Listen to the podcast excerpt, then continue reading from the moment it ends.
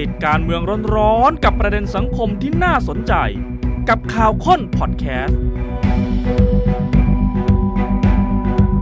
วัสดีครับ สวัสดีค่ะ ตอนรับเข้าสู่ข่าวค้นคนข่าวกับผมวราวิจิตรมณีครับ นลินสิงห์พุทธากูลค่ะ สามวันหลังจากคุณทักษิณได้รับการพักโทษกลับไปอยู่ที่บ้านจันทร์สองล่า กระแสวิพากษ์วิจารณ์ในสังคมก็มีประมาณหนึ่งนะครับ แต่ถ้าฝ่ายการเมืองจะนำไปต่อยอด ค่ะ ให้มันเห็นเป็นรูปธรรม มันก็ต้องผ่านการอภิปราย จะเป็นอภิปรายทั่วไปแบบไม่ลงมติ หรือจะอภิปรายทั่วไปเอ่ออภิปรายไม่ไว้วางใจ ค่ะ หรือว่าศึกซักฟอกใช่ไหม หยิบยกเอาประเด็นนี้ที่กำลังร้อนเนี่ยมายื่นซักฟอกกันดีไหมถึง ครับ เวลาแล้วหรือยัง ก็แน่นอนต้องจับสังเกต ค่ะ 2 พักฝ่ายค้าน อืม ทั้งพักก้าวไกล และพักประชาธิปัตย์ ค่ะ แต่คำถามมีอยู่ว่า 2 พักนี้ที่ผ่านมาอาจจะมีข้อวิพากษ์วิจารณ์ ว่าได้ออกแรงวิจารณ์ คุณทักษิณตั้งแต่อยู่ที่โรง อืม พยาบาลตำรวจอย่างเต็มที่หรือไม่ พูดถึงกระบวนการยุติธรรมการดำเนินการต่างๆ สุดหมัดไหม อาจจะออมมือเอาไว้ ค่ะ ซึ่งแต่ละพักทั้งก้าวไกลและประชาธิปัตย์ก็จะมีมุมที่ถูกมองเข้าไปวิเคราะห์จากภายนอกว่าทำไมถึงออมมือ ค่ะ เช่น ประชาธิปัตย์รอจังหวะ เออ เข้าไปเป็นพักร่วมรัฐบาลไหม รอเสียบอย่างเงี้ยเหรอ หรือแม้แต่ก้าวไกล ค่ะ เอาแหละครั้งนี้อาจจะยาก แต่ครั้งหน้า อืม การเลือกตั้งถ้าก้าวไกลไม่ได้เกิน 250 จับมือกับเพื่อไทยได้ไหม จำเป็นจะต้องไว้ไมตรีกัน โอ้ ตั้งแต่ณวันนี้หรือเปล่า ก็ ค่ะ มีข้อคอรหาลักษณะนี้ทำให้เกิดคำถาม ต่อยไม่สุดหมัดในฐานะฝ่ายค้านหรือไม่ ค่ะ นะครับแต่ว่ามันถามว่าเป็นจังหวะที่ดีไหม เพราะมันก็มีหลายเรื่อง อืม ที่เข้ามาเอ่อถาโถมรัฐบาลในช่วงเวลานี้ และเดี๋ยวจะหมดสมัยประชุมเดือนเมษายนนี้นะ ใช่ค่ะ ถ้าหากว่าฝ่ายค้านไม่เปิดอภิปรายเอาสักเรื่องอ่ะจะอภิปรายทั่วไปไม่ลงมติ หรืออภิปรายไม่ไว้วางใจ เดี๋ยวก็มีข้อคอรหาการทำหน้าที่ ใช่ แบบไม่เต็มที่หรือเปล่า แล้วก็จะรอให้ปิดสมัยประชุมแล้วรอเปิดใหม่อย่างนั้นเหรอ มันก็ อืม ช้าไปอะทำให้เสียสิทธิ์ ค่ะ แม้ว่ารัฐบาลจะเพิ่งเข้ามาปีแรกก็ตาม อย่างไร ค่ะ แล้วคงจะได้เห็นการอภิปราย อืม ไม่ไว้วางใจจากฝ่ายค้าน แต่ก็เนี่ยแหละครับ เกิดคำถามว่าต่อยไม่สุดหมัดหรือไม่ เดี๋ยวมาวิเคราะห์กัน นะ ทำไมจังหวะนี้จำเป็นถ้ามองในทางการเมืองฝ่ายค้านจะต้องขอเปิดอภิปรายละ อืม เพราะคุณทักษิณแม้ว่าก่อนหน้านี้ถูกวิจารณ์มาตลอด แต่ว่ามันก็อาจจะมาถึงจุดที่สูงสุดของคำวิพากษ์วิจารณ์ คือวันที่ออกมาพักโทษ การจับสังเกตอาการจากภาพต่างๆ ตั้งแต่ออกมาจากโรงพยาบาลนั่งรถตู้ไปถึงกลับบ้าน ครับ มีภาพลงโซเชียลมีเดีย และการเกิดวัฒกรรมที่ชัดเจนขึ้นเรื่องของป่วยทิพย์นักโทษอภิสิทธิ์ชนสองมาตรฐานหรือเปล่า ตรงนี้ตีเหล็กต้องตีตอนร้อนจังหวะมาแล้วหรือเปล่า คือก่อนหน้านี้วิจารณ์กันโดยที่ไม่ได้เห็นภาพ ค่ะ คุณทักษิณอยู่นอกโรง อืม พยาบาลตำรวจ ตอนเนี้ยมองเห็นถ้าฝ่ายค้านเห็นว่านี่เหล็กกำลังร้อน ค่ะ ก็ต้องตีตอนนี้ ถัดมาถ้าจับสังเกตอาการองค์กรอิสระก็ดี สมาชิกวุฒิสภาก็ดีก็พร้อมที่จะรับลูก สมมุติว่ามีการอภิปรายแล้ว พออภิปรายเสร็จสามารถส่งรายชื่อคนที่เกี่ยวข้อง ใช่ เข้าไปให้องค์กรอิสระตรว ที่ จ จ ส ริ อง บ ไม่ต้องรออภิปรายก็ได้ มี ส่งก็ได้ มีหลายคนที่จะตรวจสอบ อ่า เกี่ยวกับกรณีคุณทักษิณเนี่ยไปยื่น ค่ะ ให้สอบแล้ว เช่น อืม ปปชแบบนี้ มีคำร้องไปถึงแล้ว ว่ามีใครไปเกี่ยวข้องกับการที่คุณทักษิณอาจจะถูกมองว่าสองมาตรฐานในทางกระบวนการยุติธรรม สมาชิกวุฒิสภาเอง ก็เตรียมที่จะอภิปรายเรื่องนี้ด้วย ใช่ ก็สอดรับกันทั้งองค์กรอิสระ ทั้งสมาชิกวุฒิสภา หรือจะเรื่องอื่น ๆ ดิจิ t a ลวอลเล็ตก็เลื่อนออกไปอย่างไม่มีกำหนด ก็เป็นจังหวะเวลานี้พอดีเช่นเดียวกัน ครับ ถ้าไล่เรียงไทำลายแบบง่าย ๆนะคะ เฉพาะดิจิ t a ลวอลเล็ตนะคะ ตอนที่หาเสียงยังไม่เลือกตั้งนะ อืม บอกทำทันที 10,000 บาทไปเลย คนอายุ 16 ปีขึ้นไปได้หมดนะคะ พอมาเป็นรัฐบาลขยับไทม์ไลน์ในการแจก อ่ะ งั้นเริ่ม 1 กุมภาละกัน อืม สักพักหนึ่งเลื่อนอีกหนึ่งรอบ เลื่อนไปหนึ่งพฤษภา ปัจจุบันนี้มันไม่ใช่หนึ่งพฤษภาแล้วค่ะ มันเมื่อไหร่ไม่รู้แล้ว ก็อยู่ที่ว่าจะประชุมคณะกรรมการ ค่ะ ชุดใหญ่ได้อีกครั้ง อืม เมื่อไหร่ อาจจะเป็นปมที่ทำให้ฝ่ายค้าน คือเรื่องเนี้ยเดินหน้า ค่ะ ก็ถูกอภิปราย ไม่เดินหน้า ก็โดน ก็ถูกวิจารณ์เหมือนกัน อืม จะถูกอภิปรายด้วยเหมือนกันว่าไม่ทำตามที่หาเสียง ค่ะ และประเด็นซักฟอกที่คงจะหยิบมาโจมตีโครงการดิจิทัลวอลเล็ตก็คือตกลงเศรษฐกิจมันวิกฤตหรือไม่ ความจำเป็นเร่งด่วน ผลประโยชน์ทับซ้อน อืม การตรากฎหมายกู้เงิน มันจะไปขัดต่อกฎหมาย ไปขัดต่อรัฐธรรมนูญหรือไม่ ค่ะ แล้วก็ถ้าไม่ทำเนี่ย อ่า หาเสียงโดยไม่ได้ศึกษาอย่างรอบคอบหรือเปล่า ประเด็นเหล่านี้เป็นจังหวะที่อาจจะถูกหยิบยกขึ้นมา พร้อมๆกับ อ๋อก รณีของอดีตนายกทักษิณพอดีไง มันก็จะไปบวกทำให้รัฐบาลเนี่ยจะเสียแต้มนะ ถ้าเขาเอาทุกอย่างมาอยู่ในเวทีเดียวกัน เดิมอาจจะมีเรื่องดิจิทัล w อลเล็ต อ่า ที่มาแรงใช่ไหมครับ ยัง ค่ะ ไม่ได้เห็นภาพอดีตนายกทักษิณ อ่า ออกมาพักโทษ ค่ะ ตอนนี้นี่มี 2 เรื่อง อืม ที่ฝ่ายค้านจะหยิบจับไปอภิปรายในจังหวะนี้ได้ ค่ะ เท่านั้นยังไม่พอสมาชิกวุฒิสภาที่ขอคิวจากรัฐบาล อืม ก็ได้มาแล้ว จะขออภิปรายแม้จะได้เพียงแค่ 1 วันคือ 25 มีนาคม ก็มองกันว่าแต่มันอีกตั้งนานไง อ่ะ แต่ถ้าสมมติสสบอกว่าขออภิปรายด้วยในเวทีของสสนะคะ แล้วได้คิวก่อนสวมันก็จะต่อเนื่องกันเป็นละรอกเป็นกระแสอภิปรายรัฐ ไม่ บาล ถื ไง อว่ารอสวนานจนเกินไป ใช่ เพ เอา ราะ นี้ ถ้า มา ส ขั้น ส ก่อน ยื่นชื่อเข้าเปิด ค่ะ อภิปรายไม่ไว้วางใจจังหวะนี้ อืม มันก็จะทำให้กระแสการวิพากษ์วิจารณ์เลี้ยงตัวอยู่บนหน้าสื่อ จริง มีสสเวทีหนึ่งสมมุติอาจจะ2อสวัน อืม และยังมีสวมาเติมอีกหนึ่งเวที นี่เราคิดในมุมฝ่ายค้าน ครั นะ บ คุณก็จะสามารถผนึกกำลังระหว่างฝ่ายค้านกับสวร่วมด้วยช่วยกันขย่มรัฐบาลไง ในจังหวะเดียวกันในทางการเมือง อ่า ก็ถือว่าเป็นจังหวะดี ค่ะ เพราะรัฐบาลอาจจะเกิดความสั่นคลอนจากข่าวการปรับคอรมอ อืม แม้ว่าจะยังไม่ได้ปรับจริงก็ตาม ค่ะ แต่ถ้าคนที่อยู่ในตำแหน่ง หรือคนที่กำลังจะเข้ามาสู่ตำแหน่ง อ่ เขาดูข่าวเขาดูแนวโน้ม ค่ะ เขาดูข่าวคนคนข่าววิเคราะห์ มันจะเกิดอารมณ์แบบไหนกัน เขาก็จะมีความพยายาม คนไม่อยากออกก็ เออ มี คนอยากเข้าก็มีก็มีการต่อรอง เอ๊ะ ไง ระแวดระแวงกันเองหรือเปล่า ใช่ค่ะ เอ๊ะจะมาขอแลกจะมันก็เป็น เออ ธรรมชาติแบบนี้ข่าวฝุ่นมันก็จะตลบ ค่ะ ก่อนจะปรับคอรมอถ้าหากฝ่ายค้านชิงจังหวะ ยื่นอภิปรายตอนนี้ มันจะป่วนไป ก่อน หมด ปรั เลยค่ะ ก่อนปรับคอรมอ ใช่ค่ะ ภายในจะเกิดการต่อรอง อืม กันหรือเปล่า เพราะถ้าเอ่อไม่ได้ตกลงกันให้เสร็จก่อนที่จะไปปรับคอรมอเนี่ย เดี๋ยวมันฟ้องด้วยตัวเลขการโหวต ใช่ค่ะ รัฐมนตรีคนไหนที่คะแนนต่ำกว่า เดี๋ยวก็จะกลายเป็นแรงกดดัน ก็จะสร้างความปั่นป่วนภายในได้ สิ่งที่รวบรวมมาทั้งหมดนี้เป็นจังหวะเวลาที่เอื้อต่อฝ่ายค้านในการ ครับ เปิดอภิปราย แต่ถามว่าในท้ายที่สุดเขาจะทำไหมล่ะศึกซักฟอกเขาจะยื่นไหม ก็เดี๋ยวรอจังหวะ อืม ว่าเขาคือเขาจะยืนยันเรื่องข้อมูลมันต้องครบถ้วน ค่ะ มากพอสมควรที่จะไปเปิดอภิปรายได้ อืม แต่ถ้าอย่างที่บอกถ้าไม่เปิดอภิปราย มันก็จะเข้าเสียงวิพากษ์วิจารณ์ว่าต่อยไม่สุดหมัดหรือเปล่า ค่ะ หรือถ้าจะรอให้สถานการณ์มันสุกงอม เช่นว่า อืม ความเคลื่อนไหวนอกสภา การชุมนุมที่จะกดดันรัฐบาล ประเมินจากคนที่ทำงานด้านความมั่นคง เป็นเจ้าหน้าที่ระดับสูง ค่ะ มองแล้วอย่างไรม็อบก็ปลุกไม่ขึ้น เขาพูดแบบนี้มานานแล้ว ครับ ปัจจุบันเขาก็ยังยืนยันคำเดิมนะคะ ว่าไปไม่ถึงจุดที่ว่าจะมีม็อบอะไรหรอก แม้สถานการณ์จะเปลี่ยนเห็นภาพ อืม ของอดีตนายกทักษิณ ใช่ ออกมาจากโรงพยาบาลตำรวจแล้วก็ตาม เจ้าหน้าที่ท่านนี้ยังประเมินเหมือนเดิม เพราะทุกคนคาดเดาได้ตั้งแต่ต้นอยู่แล้ว อืม คือแค่รอว่ามันจะเกิดขึ้นวันไหนแค่นั้น แล้วก็ไม่ ไม่ใช่ ไม่ ส ได้ ถา รู้ น สึก การ อะ ณ์ ไร ที่มันเซอร์ไพรส์ อ่า อะไร แกนนำม็อบจำนวนหนึ่งก็อ่อนล้าจากการถูกกฎหมายเล่นงาน โฟกัสลงไปคือฝั่ง 3 นิ้ว เออบ าดเจ็บจากกรณีขบวนเสด็จ ก็ไม่อยากจะมามีม็อบอะไรแล้วแหละ แล้วแกนนำม็อบอีกจำนวนหนึ่งก็เบื่อหน่ายที่จะเคลื่อนไหว อ๋อ คือนอกจากมีคดีความแล้ว ค่ะ ก็อาจจะเบื่อด้วย บางส่วนคนที่เคยทำการชุมนุมแต่งตัวรอลงสมัครชิงเก้าอี้สว อ๋อ จะรอเป็นสวใช่ไหมเพราะเดี๋ยวจะสรรหากันใหม่นี่นา และขีดเส้นใต้เหตุผลที่ซึ่งอาจจะสำคัญที่สุดก็คืออ อหือ เวลานี้ไม่มีทุนการเมืองหนุนหลัง ไม่ว่าจะฝั่งแดงและฝั่งส้ม ไม่มีทุนก็เกิด หรือ ม็อบไม่ได้ หรือจะฝั่งเหลืองเดิม เออไม่มีเลย ที่ผ่านมาที่เราเห็น ค่ะ การชุมนุมที่สามารถจะยืดเยื้อได้มีมวลชน มันก็ผ่านการจัดตั้ง จริง ผ่านการให้ทุนสนับสนุนจากฝ่าย ค่ะ การเมืองทั้งนั้น ฉะนั้นโอกาสที่มันจะเกิดกระแสนอกสภาเนี่ย อืม ประเมินผ่านสายตาฝ่ายความมั่นคงปลุกไม่ขึ้น ค่ะ นะครับ แต่ว่าฝ่ายค้านและฝ่ายค้านเองก็ดูไม่มีทีท่าว่าจะรุกคาดด้วยประเด็นที่เกี่ยวข้องกับคุณทักษิณด้วย คือถ้าจะหยิบยกประเด็นของคุณทักษิณมาในการพักโทษนี้ เอามาตั้งต้น แล้วนำมาสู่ศึกซักฟอก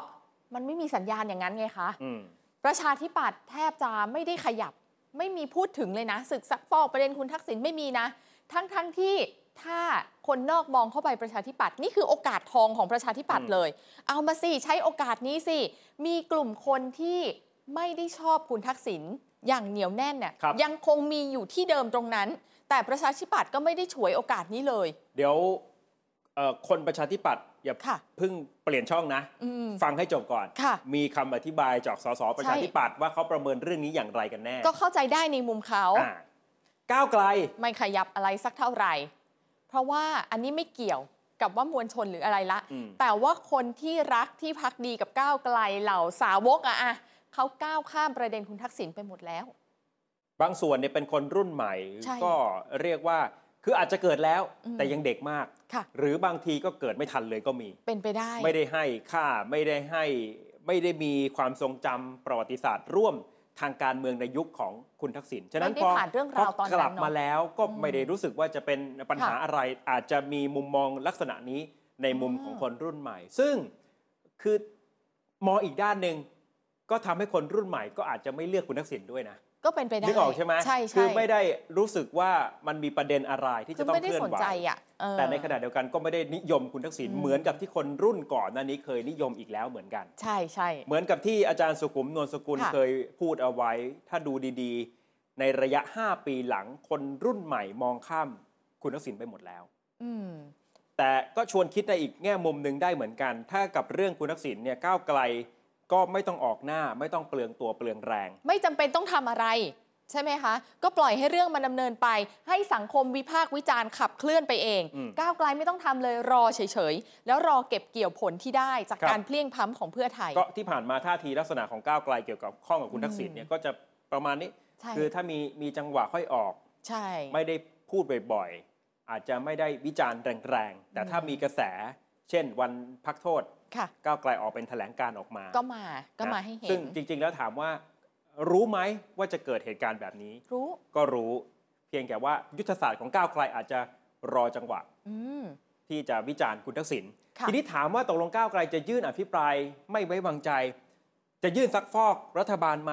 ถ้าไม่ยื่นเดี๋ยวก็ถูกมองว่าก้าวไกลต่อยไม่สุดหมัด ก็นั่นนะสิ แต่คำถามเราสเปคลงไปเลยไงคะ ว่าจะยื่นซักฟอกในกรณีคุณทักษิณไหมล่ะ ครับ เอาเรื่องนี้เนี่ย คุณชัยธวัฒน์จะว่ายังไงคะ บอกขึ้นอยู่กับข้อเท็จจริง ซึ่งฝ่ายค้านยังคงติดตามและขอรวบรวมข้อเท็จจริงที่เกิดขึ้นก่อน อืม ข้อมูลยังไม่พอ หรอ งั้นถามต่อ ทันไหมคะ สมัยประชุมเนี้ย คุณชัยธวัฒน์บอกยังไม่ยืนยันกรอบเวลา การยื่นขอเปิดอภิปรายไม่ไว้วางใจ จะเป็นช่วงปลายเดือนมีนาคม หรือต้นเดือนเมษายนนี้หรือไม่ จริง ๆ คือมันใกล้มากแล้วนะคุณวรา ตอน วิ นี้ยังยังยังมองกรอบเวลาไม่ออก แต่ว่า อ๋อ ปิดสมัยประชุมนี้9เมษายนแล้วนะ ถ้าปลายเดือนมีนาไม่เห็นนี่ก็ไม่เหลือแล้วนะ เพราะว่าเดี๋ยวก็ปิดแล้ว นั่น ค่ะ สิแล้วเดี๋ยวระวังว่าถ้ามี โอ้ เวทีของสว รัฐบาลก็ ค่ะ อาจจะบอกได้ว่าเอ้ยมันติดการน่ะใช่ไหมครับ พอจะ ใช่ สอสอถ้าจะมาขอแทรกก่อน หรือจะไปขอหลัง ถ้าก่อนเนี่ยไม่น่าจะได้ เพราะว่าสวนะเคยพยายามจะขอก่อนหน้านี้มาหลายรอบ นายกก็ติด คอม ภารกิจ สัญจร ใช่ไปต่างประเทศ เดิน ก็มี ทาง อ๋อ แล้วจะเหลือเวลาให้สอสอ อืม เปิด อืม ซักฟอกตอนไหนล่ะ หลังจากสว 25 มีนา แป๊บเดียวก็จะปิดสมัยประชุม 9 เมษายนแล้ว ใช่ค่ะ สงสัยจะไม่ทันนะเนี่ย เอาล่ะ แต่ก็มีเหตุผลในมุมบวกเหมือนกัน เช่นว่าสถานการณ์การเมืองอาจจะยังไม่สุกงอมมากพอ รัฐบาลก็เพิ่งจะเข้ามาทำงานได้ไม่นาน ถ้าเป็นฝ่ายค้านจะไปสแกนหาแผลของรัฐบาลเนี่ยอาจจะหายังไม่เยอะพอที่จะเปิดศึก สั่งสม เก็บข้อมูล อ๋อ ค่อยปล่อยทีเด็ด ค่ะ อาจจะในสมัยประชุมถัดไปไหม แม้ว่าตามรัฐธรรมนูญ ค่ะ จะเปิดโอกาสให้สมัยประชุมละเอ่อปีละนะ ปีละหนึ่ง ปีละหนึ่งครั้งจะเลือกทั่วไป หรือจะไม่ไว้วางใจ อย่างละหนึ่ง ได้ ค่ะ แต่ถ้ามองในเชิงเหตุผล เพราะคนก็ต้องรอฟังใช่ไหมว่า อืม ก้าวไกลจะมีทีเด็ดอะไร อืม ถ้ายังไม่มีมากพอมันก็ไม่ได้ในมุมทางการเมืองก้าวไกลก็ไม่ได้ประโยชน์จากการเปิดอภิปราย พูดไปก็เท่านั้น เออ จะอย่างนั้นหรือเปล่านะคะสองคือก้าวไกล ซึ่งภาพเขาเนี่ยคือฝ่ายเสรีนิยมจ๋าๆเลยนะ มองว่าคุณทักษิณเองเนี่ย ตอนที่โดนคดีทั้งหมดตั้งแต่ต้นเนี่ย เกิดขึ้นหลังการรัฐประหาร 49 ก็มองว่าคุณทักษิณณจุดนั้นน่ะก็ไม่ได้รับความเป็นธรรมเหมือนกัน อืม การที่คุณทักษิณเดินทางกลับมาไทยในท้ายที่สุด นี่แหละคือการคืนความเป็นธรรม แล้วเราจะเล่นเขาเหรอ สังเกตจากแถลงการณ์ของพรรคก้าวไกลตอนที่คุณทักษิณ อืม ได้รับการพักโทษ ก็จะ ค่ะ มีอยู่ประโยคหนึ่งที่ เอาละแม้ว่าคุณทักษิณจะไม่ได้รับความเป็นธรรมจากเหตุการณ์รัฐประหารปี 49 เห็นไหม ถ้าเป็นคนอื่นวิจารณ์ เช่น สมมติพักประชาธิปัตย์วิ ไม่ จารณ์ มีประโยคนี้ จะ หรอก ไม่มีประโยคนี้ ใช่ ที่จะ ค่ะ ไปโยงถึงเรื่องการยึดอำนาจปี ใช่ 49 แต่ก้าวไกลก็จะเห็นจุดเริ่มต้นของปัญหามันเกิดจากการยึดอำนาจปี 49 เพียงแต่ติดว่าพอคุณทักษิณกลับมาการปฏิบัติ มันอาจจะเกิดความเหลื่อมล้ำสองมาตรฐาน ก้าวไกลก็เลยเนี่ยมันจะมีทั้งปมที่มอง อ่า ในมุมมองของความเข้าใจ ค่ะ แต่อีกมุมการบังคับใช้กฎหมายความเท่าเทียมกัน อืม ก็จะติดอยู่ตรงนี้ คือถ้าเขาติดเฉพาะเรื่องของสองมาตรฐานเรื่องของอภิสิทธิ์ชนเนี่ยมันอาจจะยังไม่มากพอจะนำ อ่า ไปสู่ศึกซักฟอก เพ ได้ ราะมันมีเรื่องยึดอำนาจ อ่า แฝงอยู่ นั่น ดีด้วย น่ะ และ สิ ก้าวไกลก็ต่อต้านการยึดอำนาจมาตลอด ค่ะ แถมก้าวไกลก็มีแผนจะเปิดกิจการกิจกรรมฝ่ายค้านสัญจรหลังจากนี้ด้วย เดือนละหนึ่งครั้งค่ะ ไปภาคต่าง อืม ๆ ออกมาแล้ว 1 มีนาคมไปเชียงใหม่นะคะ ไปพูดถึงปัญหา PM 2.5 และหลังจากนั้นก็มีแพลนจะไปภาคใต้ไปภาคอีสานต่อ สิ่งที่ก้าวไกลกำลังจะเดินสายเนี่ย น่าจะเป็นการสร้างกระแสรับเลือกตั้งท้องถิ่นด้วย เพราะว่าจะหมดวาระปลายปีนี้ ครับ ใช่ไหม นายกอบจ เอาเวลาไปทุ่มเทตรงนั้นไหม ฉะนั้นถ้าอ่านสัญญาณ อืม จากเวลานี้สงสัย ก้าวไกลหรือพักฝ่ายค้านไม่น่าจะขอเปิดอภิปรายซักฟอกประเด็นที่เกี่ยวข้องกับคุณทักษิณค่อนข้างแน่หรือเปล่า นั่นน่ะสิ เพราะว่ามันหลาย ๆ อย่างต้องใช้เวลา เออ ในการ ใช่ รวบรวมข้อมูล ค่ะ กรอบเวลาจากหัวหน้าพักก้าวไกลก็ยังไม่ได้ชัดเจน แล้วถ้าถามพักประชาธิปัตย์บ้างล่ะ อีกหนึ่งร่วมฝ่ายค้าน มีท่าทีอย่างไร เพราะอย่างไร ค่ะ ก็ต้องทำงานร่วมกับพักก้าวไกลถูกไหมครับ คล้ายๆ กันแต่คนละเหตุผล คำถามเดียวกันว่าตกลงประชาธิปัตย์จะต่อยไม่สุดหมัดใช่หรือไม่ ค่ะ ถามสอสอแทนชัยชนะเดชเดโช ในฐานะรองหัวหน้า อืม พักประชาธิปัตย์ตกลงจะยื่นซักฟอกประเด็นคุณทักษิณหรือไม่ จะยื่นซักฟอกเนี่ย ผมก็รอให้ทุกอย่างมันชัดเจน อืม ในข้อสงสัยของผมก่อนนะ รวมไปถึงประชาธิปัตย์ยื่นคนเดียวไม่ได้อะก้าวไกลอะต้องเห็นตรงกันด้วย ครับ เมื่อสักครู่คุณชัยธวัฒน์บอก ค่ะ ก้าวไกลก็กำลังเก็บรวบรวมข้อมู ใช่ ล ต่างคนต่าง ต่า เก็บ งค เดี๋ย น วเลย ต่าง ค่ะ เก็บรวบรวมข้อมูล ใช่ค่ะ นะหลักฐานของของคุณชัยชนะที่จะนำไปสู่การซักฟอก อืม ยังต้องรอหนังสือตอบกลับจากทางกรมราชทัณฑ์ คือเขาถามไปก่อนหน้านี้แล้วเขายังไม่ได้คำตอบเลยค่ะ เขาถามไปว่าผู้ต้องขังทุกคนที่เป็นผู้ป่วย การดูแลจะต้องใช้งบสปสช ใช่ไหมคะ อย่างที่เรารู้กันเนี่ยในการจ่ายค่ารักษาพยาบาล แล้วคุณชัยชนะบอกว่า ห้องที่คุณทักษิณอยู่ในโรงพยาบาลตำรวจตลอด 6 เดือนที่ผ่านมาเนี่ยค่าห้องคืนหนึ่งหมื่นเจ็ด อืม อยากรู้ว่าใช้เงินตรงไหนเหรอ หรือว่าถ้าคุณทักษิณจ่ายเองเนี่ย เอากฎระเบียบข้อไหน มาอ้างอิงว่าจ่ายเองได้ ครับ แล้วถามไปราชทันก็ไม่ตอบตอบไม่ได้เลย อืมวิธีคิดของคุณชัยชนะเนี่ย คือไม่ได้มองเรื่องนี้ว่ามันผิดปกติที่ตัวตัวบุคคลคือตัวคุณทักษิณ ใช่ แต่มองว่าคนที่ทำให้กระบวนการมันผิดปกติ ค่ะ ทั้งหมดต่างหาก ซึ่งก็หมายถึงบรรดาข้าราชการ เจ้าหน้าที่ต่างๆในนั้นใช่ไหม เยว่าจะเป็นราชทัณฑ์โรงพยาบาลตำรวจ ค่ะ เพราะก่อนหน้านี้คุณชัยชนะกรรมาธิการเอ่อการตำรวจใช่ไหมครับ อืม ประธานเนี่ยก็เรียกคนเหล่านี้เข้ามาพูดคุย ฉะนั้นพอไม่เกี่ยวโยงกับคุณทักษิณมันก็จะโยงกับราชการแล้วจะไปโยงกับประเด็นการซักฟอก แล้วมันจะซักฟอกได้ยังไง มันไม่ใช่เรื่องการเมื ก็ อง นี่ อย่าง ก็ นั้น เลย ใช่ไหม เป็นนัยยะอีกว่าจะไม่ยื่นซักฟอก เพราะว่างานนี้ฝ่ายการเมืองอาจจะถูกตัดออกไปไม่เกี่ยวหรือเปล่า อ่าลองฟังคำอธิบายเรื่องนี้ของคุณชัยชนะค่ะ ผมพูดมาโดยตลอดว่ากระบวนการที่คุณทักษิณได้รับพักโทษเนี่ยคุณทักษิณไม่ได้ผิดหรอก เพราะคุณทักษิณเป็นผู้รับผล แต่คนที่ทำกระบวนการทั้งหมดวันที่ตั้งแต่รับเข้าเรือนจำและดำเนินการขั้นตอนทั้งหมดค่ารักษาพยาบาลในการดูแลข้าราชการเหล่านี้แหละครับ ที่มีส่วนเกี่ยวข้องเนี่ยคุณจะเข้าไปอยู่ในคุกแทนคุณทักษิณคุณทักษิณเนี่ยหลุดคดีหลุดพ้นโทษแล้วก็อยู่บ้านใช้ความสุขชีวิตกับครอบครัว แต่คนที่ใช้ความทุกข์และต้องรับวิบากกรรมต่อไปคือเจ้าหน้าที่ที่มีส่วนเกี่ยวข้อง เอาแหละแต่ว่าถึงแม้ประชาธิปัตย์อยากจะยื่นซักฟอกมากเท่าไหร่ก็ตาม สมมติว่าอยากจะยื่นนะ ค่ะ ประชาธิปัตย์ก็ทำด้วยตัวเองไม่ได้ เสียงไม่พอใช่ไหม ต้องหารือต้องได้รับ อืม ความเห็นชอบจากพรรคก้าวไกล เพราะว่าการเสนอยติซักฟอกเนี่ยต้องใช้เสียงสสหนึ่งใน 5 หรือว่า 100 คนขึ้นไปร่วมกันเข้าชื่อ ประชาธิปัตย์มี 20 กว่าเอง ไม่ได้ ไม่พอ นะครับ ต้องเป็น ค่ะ การเห็นพ้องต้องกัน อืม แล้วก็ยังมีข้อสังเกตว่าพักร่วมฝ่ายค้านไม่ค่อยเป็นเอกภาพเท่าที่ควร คำพูดบางคำของคุณชัยชนะอะค่ะ ในประเด็นของคุณทักษิณนะคะ ก็บอกว่าก้าวไกลเนี่ยเล่นเรื่องคุณทักษิณน้อยนะ ทั้งๆที่ประกาศว่ารับไม่ได้ กับ 2 มาตรฐาน ผมต่างหากที่เคลื่อนไหว เคลื่อนไหวตั้งแต่ต้นนับหนึ่งที่ผมเลย นี่รัฐบาลฟังแบบนี้นี่ยิ้มเลย นะ เพราะว่าก้าวไกลกับ ค่ะ ประชาธิปัตย์ เออ เป็นฝ่ายค้านด้วยกันควรจะมี เอกภาพ เอกภาพใช่ไหม ใช่ ในแง่ของการตรวจสอบรัฐบาล อืม ต่างฝ่ายต่างก็ไม่ไว้ใจกันอ่ะ คุณชัยชนะเนี่ย ขา บบ อ อก กประเด็นเนี้ยไม่เหมือน ก้าว กัไกนลดู ค่ะ ดูเล่นเรื่องนี้น้อย เออ อ่ะลองฟังคุณชัยชนะอีกทีหนึ่งครับ ผมคิดว่ามันต้องพร้อมกัน และก้าวไกลก็เป็นพรรคการเมืองหนึ่งที่รับไม่ได้กับสองมาตรฐาน แต่ว่าเรื่องนี้เขาก็เล่นน้อย เขาเล่นทีหลังแล้วล่ะ อ่า มาเล่น นะครับ ตอนคุณ อ่า ตัดสินออกมาเนี่ยแหละ ใช่ครับ แต่ว่าทางผมเนี่ยเราเดินมาตั้งแต่วันนับหนึ่งเลยนะครับ อ่า เนี่ย เหมือนกับว่า ผมเนี่ย ถ้า จริงจั ถ้างความความ อืม จริงจังเข้มข้นในการตรวจสอบ ผม เรื่องนี้เนี่ยอยู่ใน ค่ะ ที่ประชาธิปัตย์ก้าวไกลโอเครับไม่ได้ ค่ะ แต่เล่นน้อย ใช่ นี่คือมุมมองของคุณชัยชนะ ถ้าจะวิเคราะห์ว่าทำไมก้าวไกลกับประชาธิปัตย์อาจจะต่อยไม่สุดหมัด ในแง่ของการทำหน้าที่เป็นฝ่ายค้าน ค่ะ เออสองพักนี้อาจจะมีเหตุผลไม่เหมือนกัน อืม ก้าวไกลเองถ้าจะมองในมุมที่ยังมีประโยชน์ร่วมกันกับพักเพื่อไทย เลยต้องไว้ไมตรี เช่น ต้องหวังที่จะได้เสียงสนับสนุนจากพรรคเพื่อไทย ดันกฎหมายนิรโทษกรรม อ๋อ เพราะก้าวไกลอย่างเดียวไม่มีทางที่จะพอได้แน่ ใช่ ๆ อันนี้ยกตัวอย่างเอ่อเอ่อสมรสเท่าเทียมแบบนี้ ค่ะ สิ่งที่ก้าวไกลพยายามจะผลักดันมาตลอด เพื่อไทยก็ช่วย ตอนที่ก้าวไกลเป็นฝ่ายค้านกับ เออ ร่วมกับเพื่อไทยเนี่ยเห็นตรงกัน อืม แต่กลายเป็นพักร่วมรัฐบาลสมัยที่แล้วต่างหากที่ไม่ผ่านเรื่องนี้ ค่ะ แต่พอเพื่อไทยมาเป็นแกนนำจัดตั้งรัฐบาล อืม แล้วเพื่อไทยโอเคปุ๊บเนี่ยไม่ต้องสนใจว่าพักร่วมรัฐบาลเขาจะเอาด้วยหรือไม่เอาด้วย แค่เพื่อไทยโอเคเสียงพอเลย แล้วก้าวไกลเติมเข้าไปให้ อ่า มัน 290 กว่า นี่คือประเด็นที่ อืม ผลักดันได้ แต่ว่าแน่นอนเรื่องนิรโทษกรรมมันอาจจะมีเงื่อนไข ค่ะ ความเห็นต่างที่ละเอียดซับซ้อนมากกว่าเรื่องสมรสเท่าเทียม ก็ผูกมิตรเอาไว้ดีกว่าเสียไป ใช่ เลย แต่เห นะ ตุการณ์วันนั้นมันเป็นมันเป็น อ่า ข้อบทพิสูจน์ว่าถ้าสองพักนี้ จับมือกันในการที่ ค่ะ จะผลักดันเรื่องอะไร มันชัดเจนเนาะ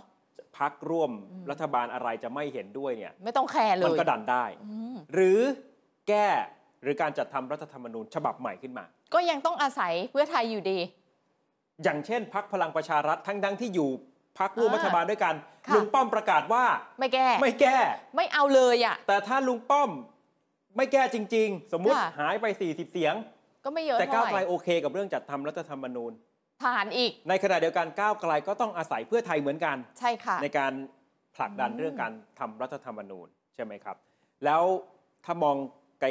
ๆการร่วมงานทางการเมืองในอนาคต หมายถึงเลือกตั้งครั้งหน้าแบบเนี้ยเหรอ ใช่ อืม ถ้าเอ่อก้าวไกล ค่ะ มีคะแนนมาเป็นอันดับที่หนึ่งหรืออาจจะอันดับที่สองไม่รู้นะ ไม่หนึ่งก็สองเนี่ยแห อ่ะ ละ ไม่หนึ่งก็สองเนี่ย ค่ะ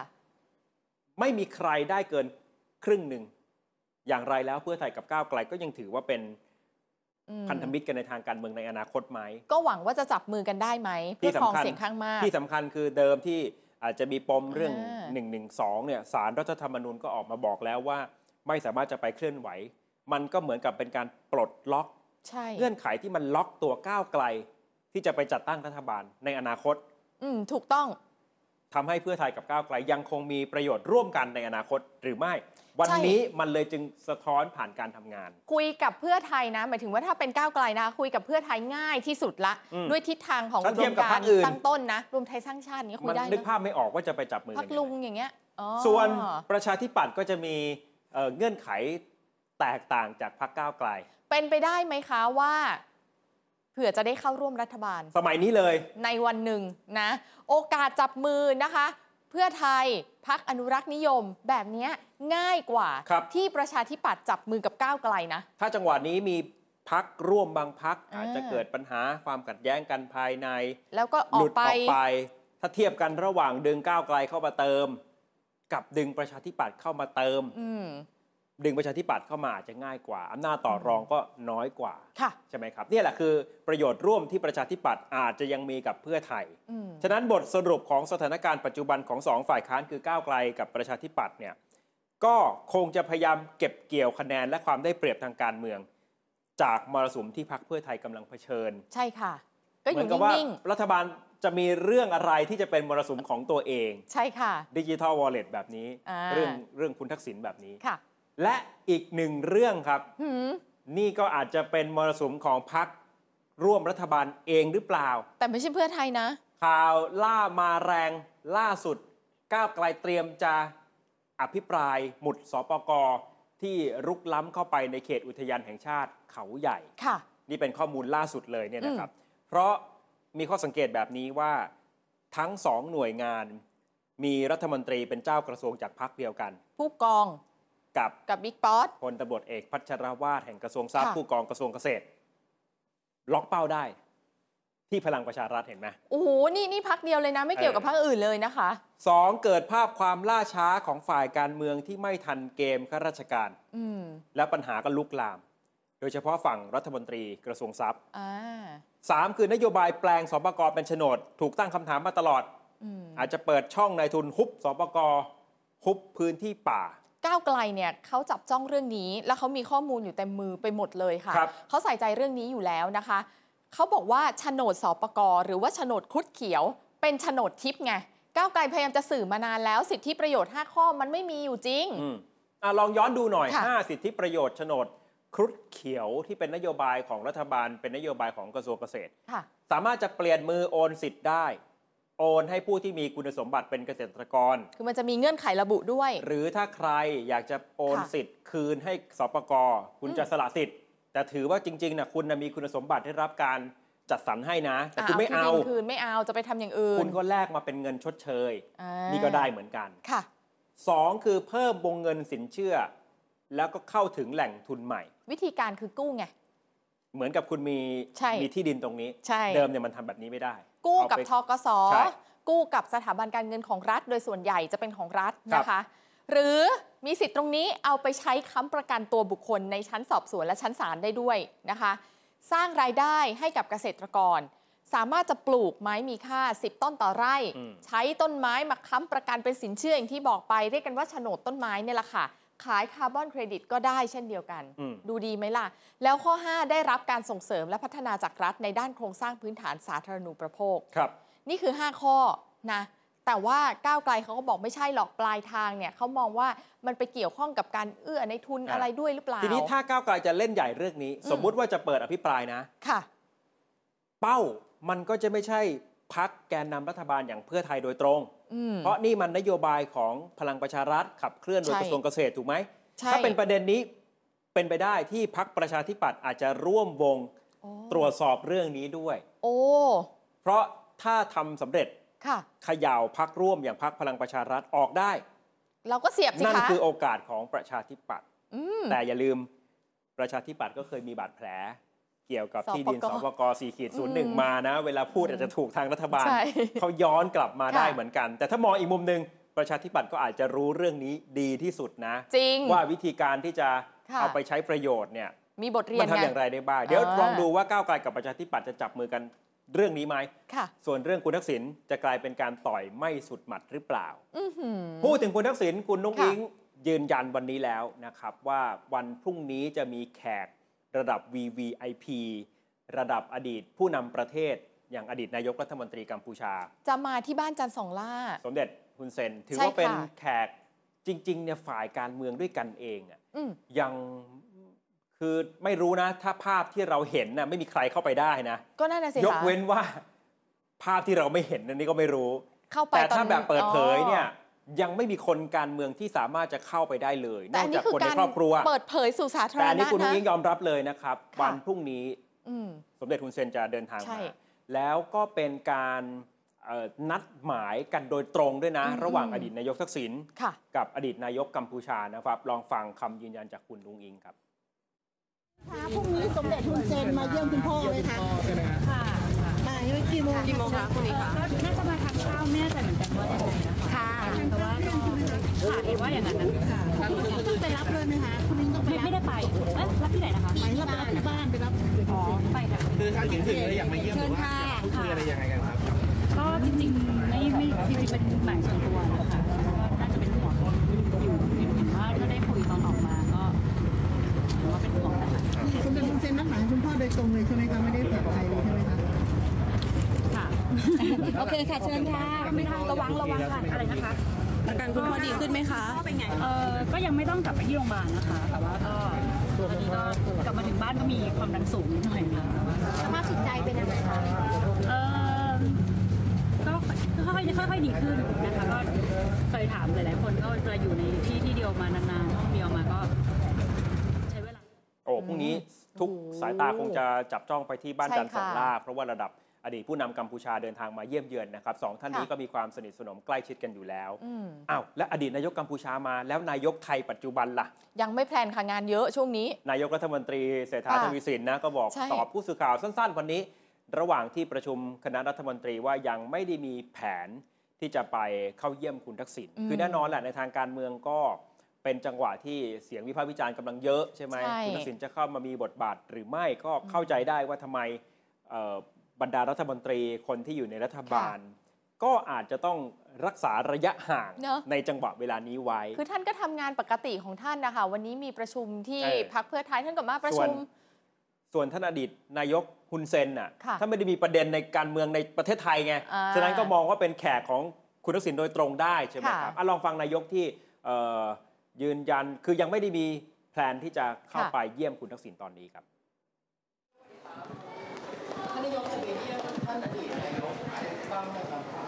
ยังไม่มีแผนครับ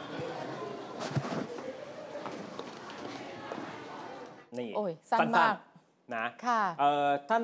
เอ๊ะนี่น่าจะเป็นที่พักเพื่อไทยนะ ค่ะ ขออภัยไม่ได้ไม่ได้ท่านไม่ได้พูดที่ที่ประชุมครม อันนี้ตอนไป ไม่ได้ ประ พูด ชุม ที่ ที่ ทำ พั เนี ก ยบนะ ค่ะ อันนี้ตอนบ่ายเนี่ยท่านไปประชุมที่พัก อืม เพื่อไทย กับอีกประเด็นหนึ่งที่ท่านนายกถูกตั้งคำถาม กระแสข่าวว่าคุณยิ่งลักษณ์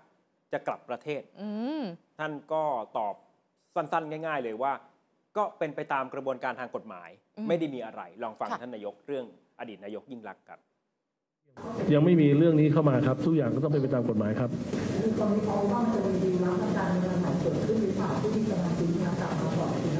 ไม่ยังไม่ได้มีการคุยในเรื่องนี้เลยครับ แต่ว่ายืนยืนยืนยืนยันครับตั้งแต่คุณทักษิณกลับมาวันที่ 22 เดือน สิงหาคมปีที่แล้วกลับมาถึงนี้ก็ทุกอย่างก็เป็นไปตามกฎหมาย อ่ะเสียงวิพากษ์วิจารณ์มากมายก็ลองฟังเอ่อที่ปรึกษานายกรัฐมนตรี ค่ะ แล้วก็เป็นนักกฎหมายที่ใกล้ชิดคุณทักษิณมากที่สุดคนหนึ่งเหมือนกัน อืม คุณพิชิตนะครับ ก็อยากจะให้เห็นใจคุณทักษิณอายุก็ 70 กว่าแล้ว แล้วก็วิพากษ์วิจารณ์กันไงว่า ใช่ ภาพที่เกิดขึ้นเนี่ยทำลายกระบวนการยุติธรรมหรือเปล่า คุณ เรื่อง พิชิตก็บอกว่าไม่ใช่ เรื่องอาการป่วยมันก็เป็น ใช่ เรื่องของแพทย์นะ ค่ะ แล้วการพักโทษเนี่ยมันเป็น อืม การบริหารโทษ มันเป็นอำนาจหน้าที่ของฝ่ายบริหาร ค่ะ ส่วนเรื่อง1นึก็เห็นไหมคุณทักษิณก็เข้าไปรับตามกระบวนการปกติ ก็ไปหาอาย ก็ไป การ รายงาน มาแล้ กั ว บอาย ถู กาก ร ต้อง ฉะนั้นคุณพิชิตบอกว่า ค่ะ กรณีคุณทักษิณเนี่ยไม่ถือว่าเป็นการทำลายกระบวนการ อืม ยุติธรรมของไทย ลองฟังคุณพิชิตดูครับ ผมเนี่ยถึงบอกว่าให้เห็นใจดรทักษิณนะครับ ท่านก็อายุ 70 กว่าแล้ว แล้วท่านก็กลับมาเข้าสู่กระบวนการบังคับโทษ เข้าสู่กระบวนการยุติธรรมในคดีที่ค้างอยู่ ในความรู้สึกที่มีส่วนทำงานเนี่ยท่านเนี่ยเข้าสู่กระบวนการยุติธรรมเนี่ยง่ายที่สุดเลย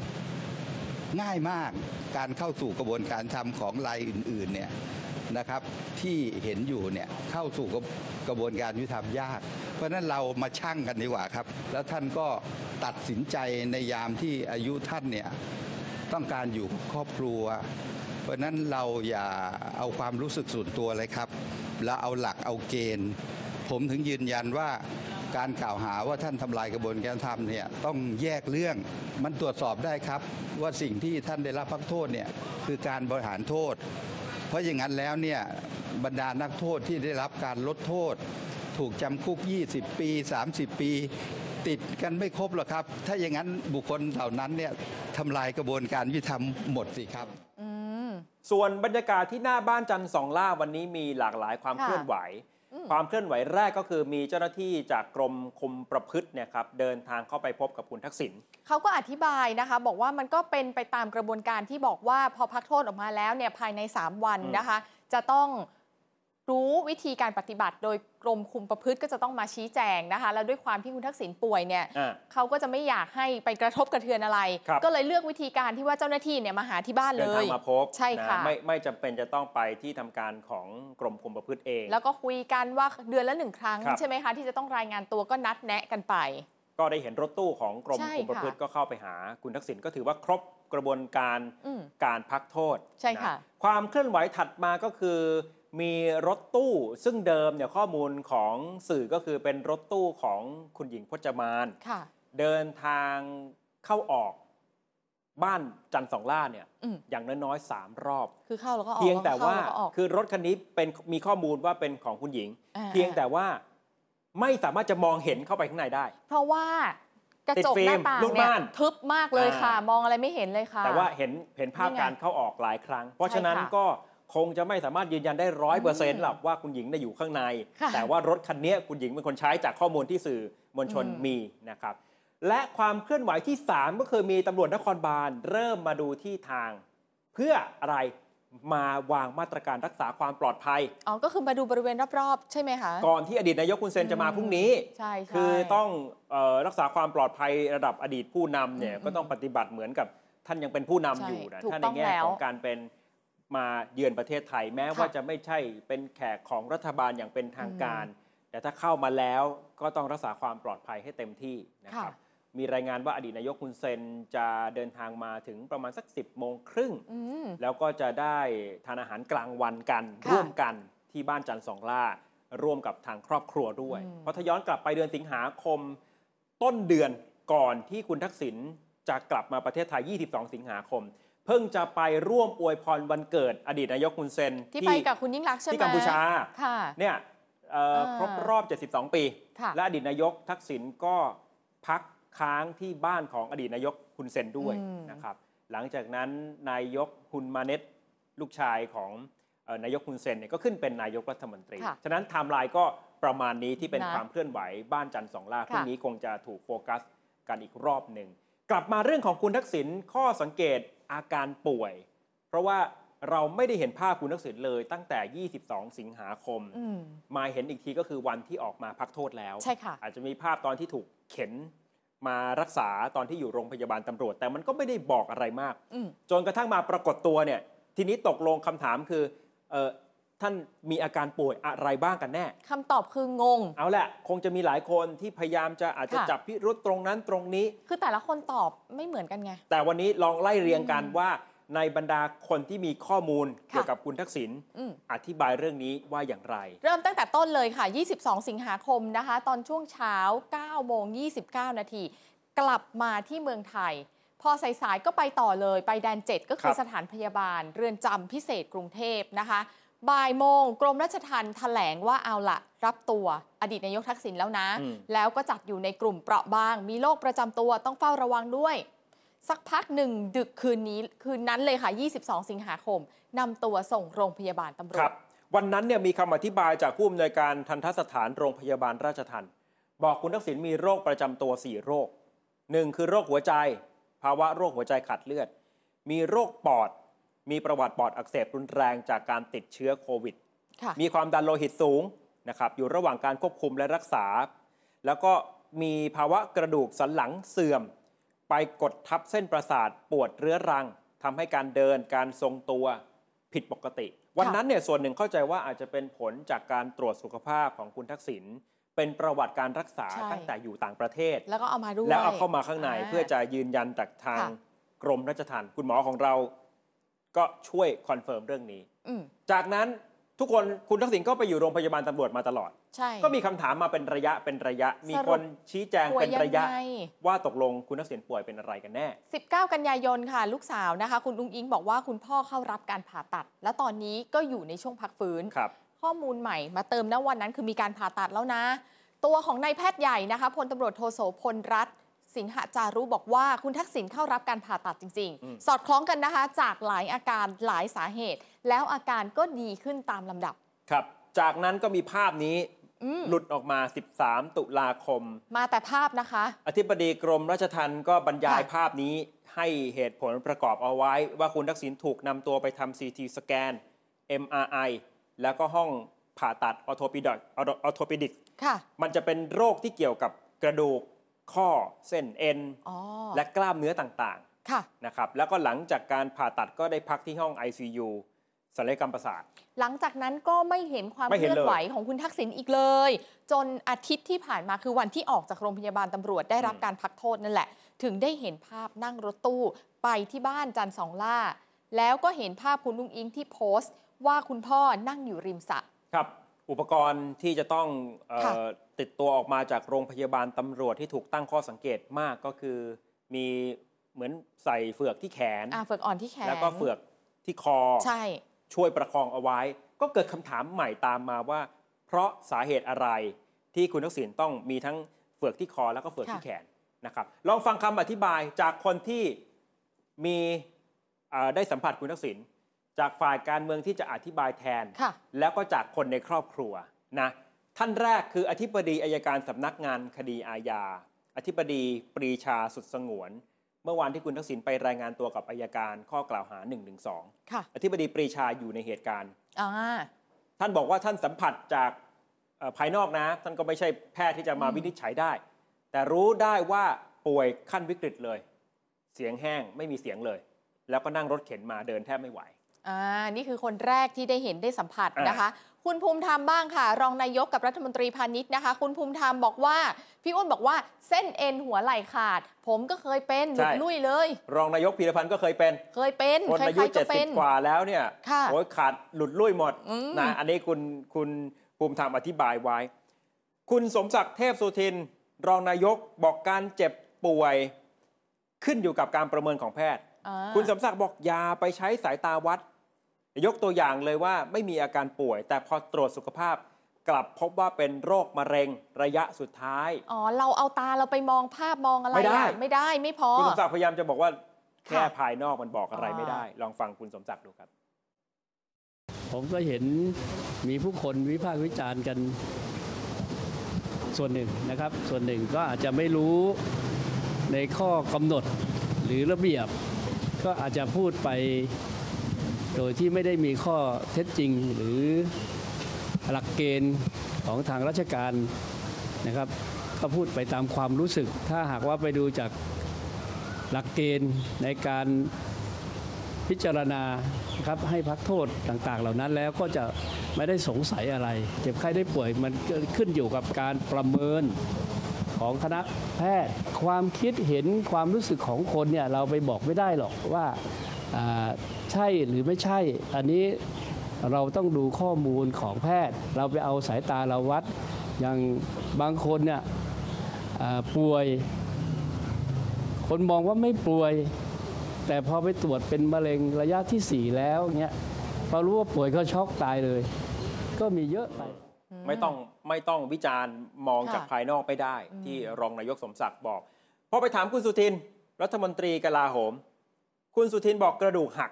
อ๋อ แล้วบอกว่าผมเห็นหักจริงนะ คุณสุทินเห็น เออ ท่านอธิบายแบบนี้ อย่าไปล้อเล่นนะเออ แล้วเรื่องกระดูกหักนี่ท่านบอกว่าไปสร้างภาพไม่ได้ ค่ะ ตัวท่านก็มีโรคอยู่ หมายถึงตัวคุณทักษิณน่ะ อ๋อ คุณสุทินบอกว่าเชื่อว่าท่านป่วยจริง อืมอืม นะ อย่ามาล้อเล่นนะครับ เอ่อท่านโฆษกกระทรวงกลาโหม ค่ะ คุณจิรายุห่วงทรัพย์ พูดถึงเรื่องที่คนเนี่ยตั้งข้อสังเกตว่าผมท่านน่ะย้อมดำมาเลยเนาะ ออกมาจากโรงพยาบาลใช่ไหม เส้นผมดกดำไม่แปลกเลยซูเปอร์มาร์เก็ตไง หรือว่าร้านสะดวกซื้อ มียาย้อมผมแบบพิเศษ อืม กดแล้วย้อมได้เลยหลอดละร้อยเก้าเก้าท่านต้องรู้ขนาดนี้เลยนะเนี่ย ไม่จำเป็นต้องเข้าร้านทำเองก็ได้ ครับ คือคุณจิรายุมองว่าพวกที่วิจารณ์เนี่ย เอาเวลาไปทำไปทำอย่างอื่นน่ะ เออเออ ได้ประโยชน์กว่าที่จะมา ค่ะ จับจ้องอดีตนายกทักษิณ อ๋อ แล้วเรื่องเส้นผมเนี่ยมันง่ายมาก ซื้อยาย้อมก็ได้ ค่ะ ลองฟังคุณจิรายุดูครับ หลังๆนี้ก็มีคนพยายามจะจับผิดอะไรมากมาย ผมว่าเวลาว่างก็น่าจะไปทำอะไรที่มันน่าจะเป็นประโยชน์ได้มากกว่านี้นะครับ เช่น บอกว่าที่โรงพยาบาลตำรวจเนี่ยมีร้านย้อมผมด้วยหรือนะครับเห็นท่านอดีตนายกผมดำลงมาเนี่ยผมก็แปลกใจนะครับ คนที่พูดเรื่องนี้เนี่ยไม่เคยไปเดินซูเปอร์มาร์เก็ตหรือร้านสะดวกซื้อเรื่องไหนเดี๋ยวนี้เขามีแบบพิเศษครับ ก็คือเป็นหลอดกดปุ๊บก็ย้อม ผมก็ย้อมอยู่เป็นประจำเรื่องของเฟือกอีกครับ ภาพเนี่ยนะครับเวลาผมเคลื่อนมือมาอย่างเงี้ยกว่าผมจะปิดตาเนี่ยท่านมาถ่ายตอนผมปิดตา มันก็เป็นภาพสุดท้ายที่ท่านต้องการจะชี้แนะอันนี้เฟือกจะอยู่ระดับล่างระดับตรง ผมว่าถ้าเกิดจะต้องใส่ขนาดนั้นเนี่ยเขาไม่จำเป็นต้องใส่หรอกครับ ไม่เห็นจะเป็นต้องใส่เลย ผมว่ามันไม่ใช่สาระสำคัญเนี่ยคนจับโป๊ะก็แหมจับจริง บ้านเมืองเรามันช้ำมาเยอะเลยนะครับ เดินเลยไปจนถึงอนาคตบ้างเถอะครับ อยากให้เศรษฐกิจดีๆกลับคืนมา จริงๆ อยากให้ท่านมาเป็นที่ปรึกษาจะได้แก้ไขปัญหาเศรษฐกิจให้กับบ้านเมือง ไทยจะได้กลับมายิ่งใหญ่อีกครั้งครับ นี่ถึงขั้น อืม อยากจะให้ท่านอดีตนายก ว้าว ทักษิณมาเป็นที่ปรึกษาด้วยซ้ ค่ะ ให้ท่านพักก่อนดีกว่าไหมคะ ำครับ ส่วนข้อมูลที่สำคัญที่สุด ค่ะ ออกมาจากปากคุณบรุกดานุพรในฐานะเอ่อโฆษกของพรรคเพื่อไทย อืม แต่คุณบรุกดานุพรแถลงข่าว โดยอ้างอิงข้อมูลจากคุณอุ้งอิงนะ อืม เพื่อจะบอกว่าเรื่องการดามคอ เพราะคุณทักษิณเป็นโรคกระดูกเสื่อม ค่ะ ส่วนที่ต้องคล้องแขนออกมา เพราะเป็นโรคเส้นเอ็นเปื่อยยุ่ย อืม อ่ะก็จะมีทั้งเส้นเอ็นเปื่อยยุ่ยมี ค่ะ ที่คุณสุทินบอกว่ากระดูกหัก อ๋อ นะก็จะประมาณนี้คนที่อาจจะพอมีข้อมูลแล้วอ่ะ ค่ะ มาอธิบายให้สังคมได้รับทราบว่าคุณทักษิณป่วยเป็นอะไร ค่ะ นะครับแต่วันพรุ่งนี้เดี๋ยวโฟกัสไปที่เอ่ออดีตนายกคุณเซน ใช่ จะมาเยี่ยมนะ อาจจะทำให้ภาพศูนย์กลางอำนาจ อืม ไปรวมอยู่ที่จันทร์สองได้อีกหรือเปล่า ในขณะ ค่ะ ที่ก้าวไกลกับประชาธิปัตย์ก็ต้องเร่งพิสูจน์ตัวเอง จะต่อยสุดหมัดในฐานะฝ่ายค้านหรือไม่